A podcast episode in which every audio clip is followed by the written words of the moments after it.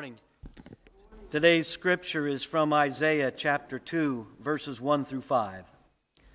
The word that Isaiah, son of Amos, saw concerning Judah and Jerusalem. In days to come, the mountain of the Lord's house shall be established as the highest of the mountains, and shall be raised above the hills. All the nations shall stream to it. Many people shall come and say, Come, let us go up to the mountain of the Lord, to the house of the God of Jacob, that he may teach us his ways, and that we may walk in his paths. For out of Zion shall go forth instruction, and the word of the Lord from Jerusalem. He shall judge between the nations, and shall arbitrate for many peoples. They shall beat their swords into plowshares, and their spears into pruning hooks. Nation shall not lift up sword against nation, neither shall they learn war any more. O house of Jacob, come. Let us walk in the light of the Lord. The word of God for the people of God. Amen. You may be seated. Thank you, Mr. Jim. Good morning, friends. So, I wanted to start with a question this morning, maybe a little reflection exercise. If you would, try to imagine your life 10 years ago. So, where were you working? Were you still in school? Were you married? Did you have kids? Did your kids live at home? Imagine your values. How have your beliefs changed, or your politics changed, or your theology changed, or maybe a relationship in your life that has changed? So, 10 years ago, I was wrapping up a nine year stint at Calera First United Methodist Church as the youth pastor. And in youth pastor years, nine years is like a whole career. Like that's a lifetime. Like nine years is long enough to see kids from pretty much the day they were baptized until the day they graduate high school. And, and it's long enough to see kids who started off senior highs when I got there to get married and maybe even have kids, you know, and to really build deep relationships with families and, and the community.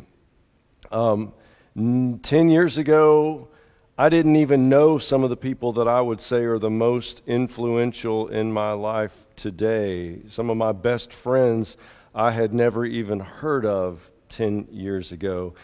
Prior to 10 years ago, like I said, I had been in one church for nine years. Since then, in the last 10 years, I've been in five different churches. Part of that is because I joined the itinerancy, and let me just say, Zero out of 10. I do not recommend. Although it has ended up pretty well for me, I'll agree with that. It's, uh, it's difficult and it's hard on families to be sure. I've gone through a tremendous amount of change in the last 10 years, and I would have never even imagined it 10 years ago when I was living in Montevallo working at Calera. Here's the thing. We know that our lives are going to change. And we also know statistically that change over the course of our life slows down as we get older, right? So you look at your children or your grandkids and you see them changing like by the day, right? Especially if they're grandkids and you don't see them every day. It seems like every time you do see them, they're a foot taller, right? You know what I mean? But then if you're one of those kids and you're looking at your grandparents, you think, well, they hardly change at all, right? And so it's true that the trajectory of that that change curve kind of goes down over time. But we change more at every age along that curve than we think we will. I'm pulling this research from Dan Gilbert. He's one of the psych professors at Harvard, and I'll share a uh, TED Talk link that I, I watched, I don't know, several years ago and used for this sermon just a little bit. One of the things that he found in their studies was that uh, 18 year olds think they're going to change as much as 50 year olds actually change. So at every age, we underestimate how much we think we're going to change. And so the question is what is that what is that magic age where we, you know, go from changing really fast to really slowing down? And his answer is however old you are now We think that we're done growing now. We think that God is done changing us now. One of the things that he said was that human beings uh, are works in progress that mistakenly believe we're finished. And so we underestimate at every age in our life just how much change we will undergo in the next 10 years.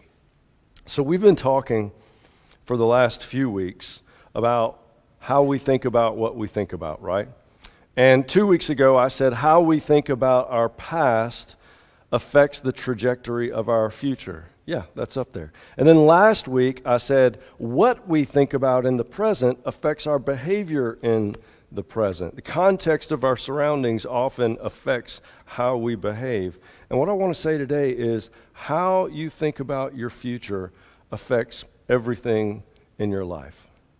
And the reason is because who you think you're going to be, the, the reason that you believe God has put you on this earth, the dreams, the goals that you have in life will affect the decisions that you make in your day to day life. The relationships that you build, the risks that you take, the moments that you have, by and large, consciously or subconsciously, are dependent on what you think about your future. So if you feel like, you know what, God has called me to write a book, well, then what you need to do is spend 30 minutes a day sitting in front of a keyboard. And if the muse doesn't come, you go and you sit there anyway, right? Because you put the work in. If one of your big whys, one of your big reasons for, for getting up every morning is that you want to be healthy enough to take care of your grandkids later on, then you need to eat right. You need to exercise. You need to work out, right? You need to do those things. And often we do those things without thinking about them, they're just subconscious. I would argue still, though, that those are based in who we think we are going to be. One of the problems is we have forgotten how to dream big. One of the storylines that I've been sharing with y'all the last few weeks is the story of Joseph in the book of Genesis, not Mary's Joseph, but the other Joseph in the Bible.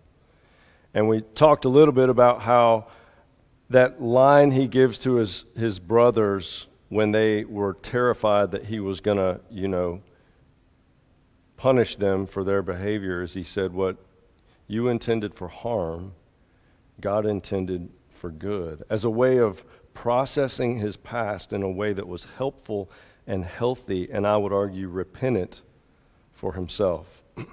we talked about that moment when his brothers came back and how when you're in the present moment, you only get one shot at it, right? You only get one shot at the present moment. And how he managed to, I would say, offer grace and acceptance and love. Let me back all the way up to the beginning of this story. This is a story that starts with the 11th out of 12 sons who happen to be daddy's favorite, telling his brothers that he was having dreams that he was going to rule over them one day. I think I said this in traditional, but I don't think I said it here. One of my hot takes about Joseph is that um, he kind of had it coming. I've got brothers. And I know how they would react if I told them some of the things that he told his brothers. And I'm the oldest. I could only imagine being, you know, number 11 in line of 12, right? anyway, we'll, we'll preach that a different day. Needless to say, Joseph did not have trouble dreaming big dreams. Certainly, there's no way he could have imagined how he could have gotten there from from being, you know, 11 out of 12, a shepherd, you know, a nobody from Canaan, to being number two in charge in Egypt, especially when the trajectory took him from, instead of going from here to here, it took him from here, like way down here first, right? It went the wrong way fast before it went the right way. Our scripture today, and I love the Advent scriptures because they lean so heavily on the prophets. The scripture today is from Isaiah chapter 2, but it's also repeated in Micah. It's Incidentally, it's repeated one more place in the Old Testament, either Zechariah or Zephaniah, in a little bit more sar- sarcastic kind of way. But twice the prophets repeat this line that there's going to be a day when people beat their weapons of war into farm implements, when people trade in their budgets for war into research into agriculture and programs to feed the poor. There will be a day, one day, when academies that teach violence and war will not be needed anymore. And I guess my question is do any of us believe that that's true? The prophets, I used to think that a prophet was someone who just told the future. And then I read the prophets. And, and that comes across that way, but that's not their primary function. Their primary function is just to see clearly, it's to see the world around them clearly. And when you do, when your vision goes from here to here, suddenly, I think, it becomes easier to predict what may happen. And this is not an abnormal thing in our lives. We watch political pundits on the news at night who predict what's going to happen. We have, we have exit polls and things like that to predict things. I play fantasy football. I don't know if any of y'all do, but every week I look at my little ESPN app, and what does it do? It predicts how much different players how many points they're going to make. And that's because there's somebody who is researching this way, way better than me. My understanding of the NFL is about here.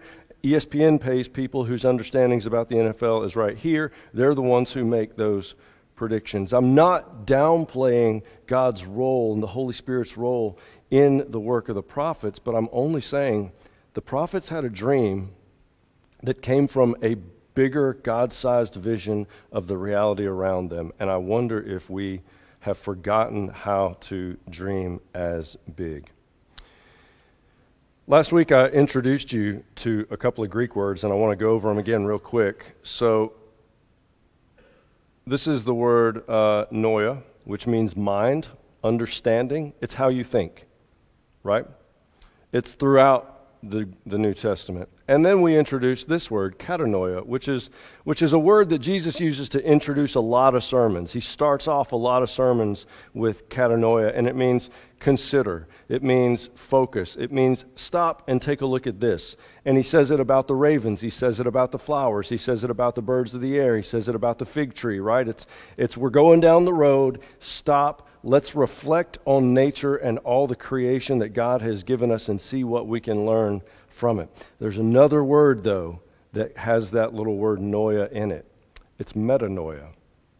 Meta, y'all are probably familiar with. It means bigger, right? It means all encompassing. It means like the overarching. It means whole. So think of words like metamorphosis, right? Morph means to change. Metamorphosis means a wholesale change, right? An absolute transformation. Incidentally, that's the word that Paul uses when he says, be transformed by the renewing of your mind, noia. So meta means bigger. You've heard the word meta narrative, right? It's the, it's the overarching narrative that kind of encompasses all of the subplots. And so metanoia means bigger mind.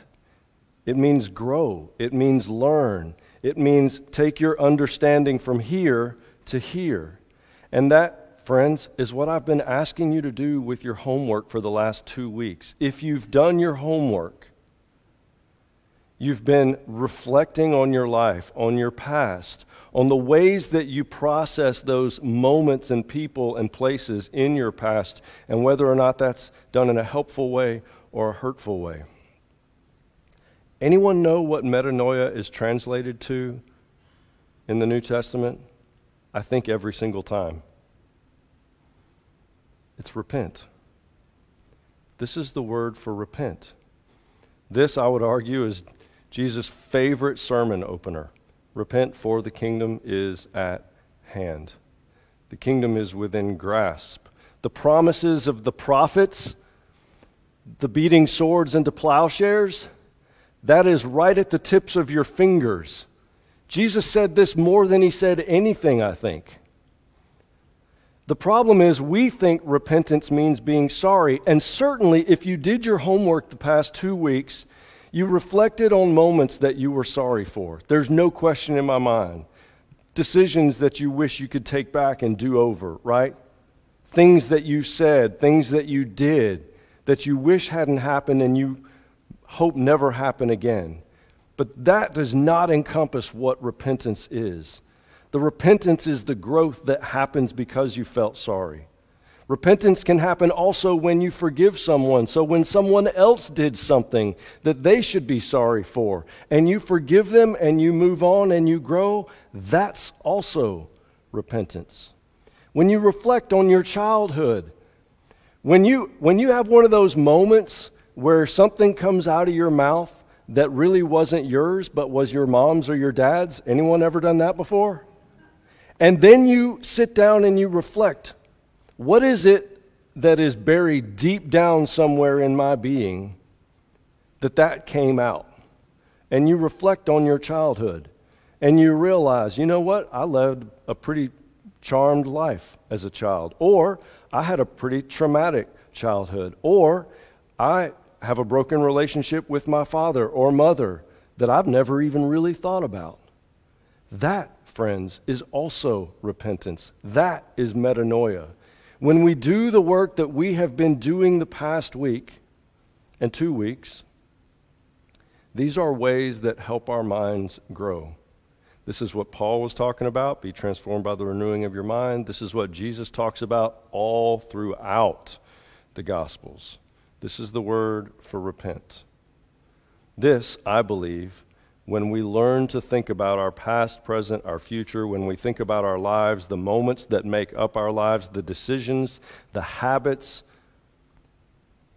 all of those things, and we reflect on them and we grow until we grow to a place where we indeed love God with all of our heart, soul, strength, and mind, and we love our neighbors as ourselves I suppose at that point, if you've hit that mark, then you can say you've stopped growing. Until then, I would argue most of us in this room still have work of repentance to do.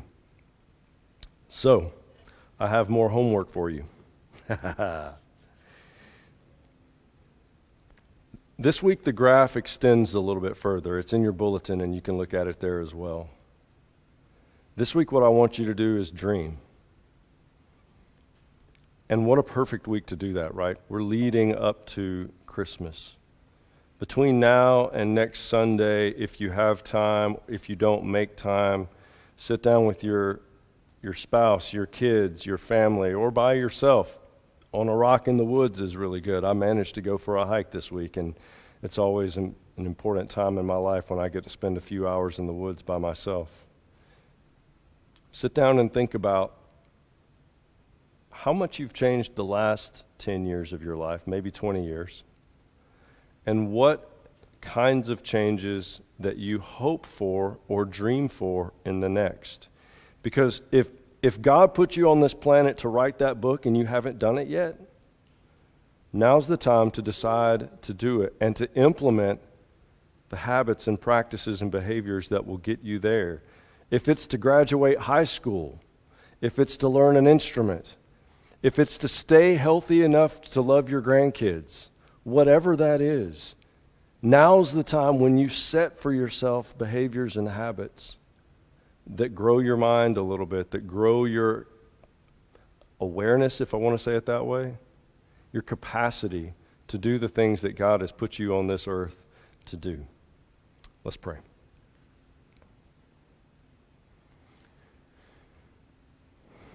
Gracious God, it is so much harder to imagine than it is to remember. And so I ask that you help us, that as we spend time this week dreaming and imagining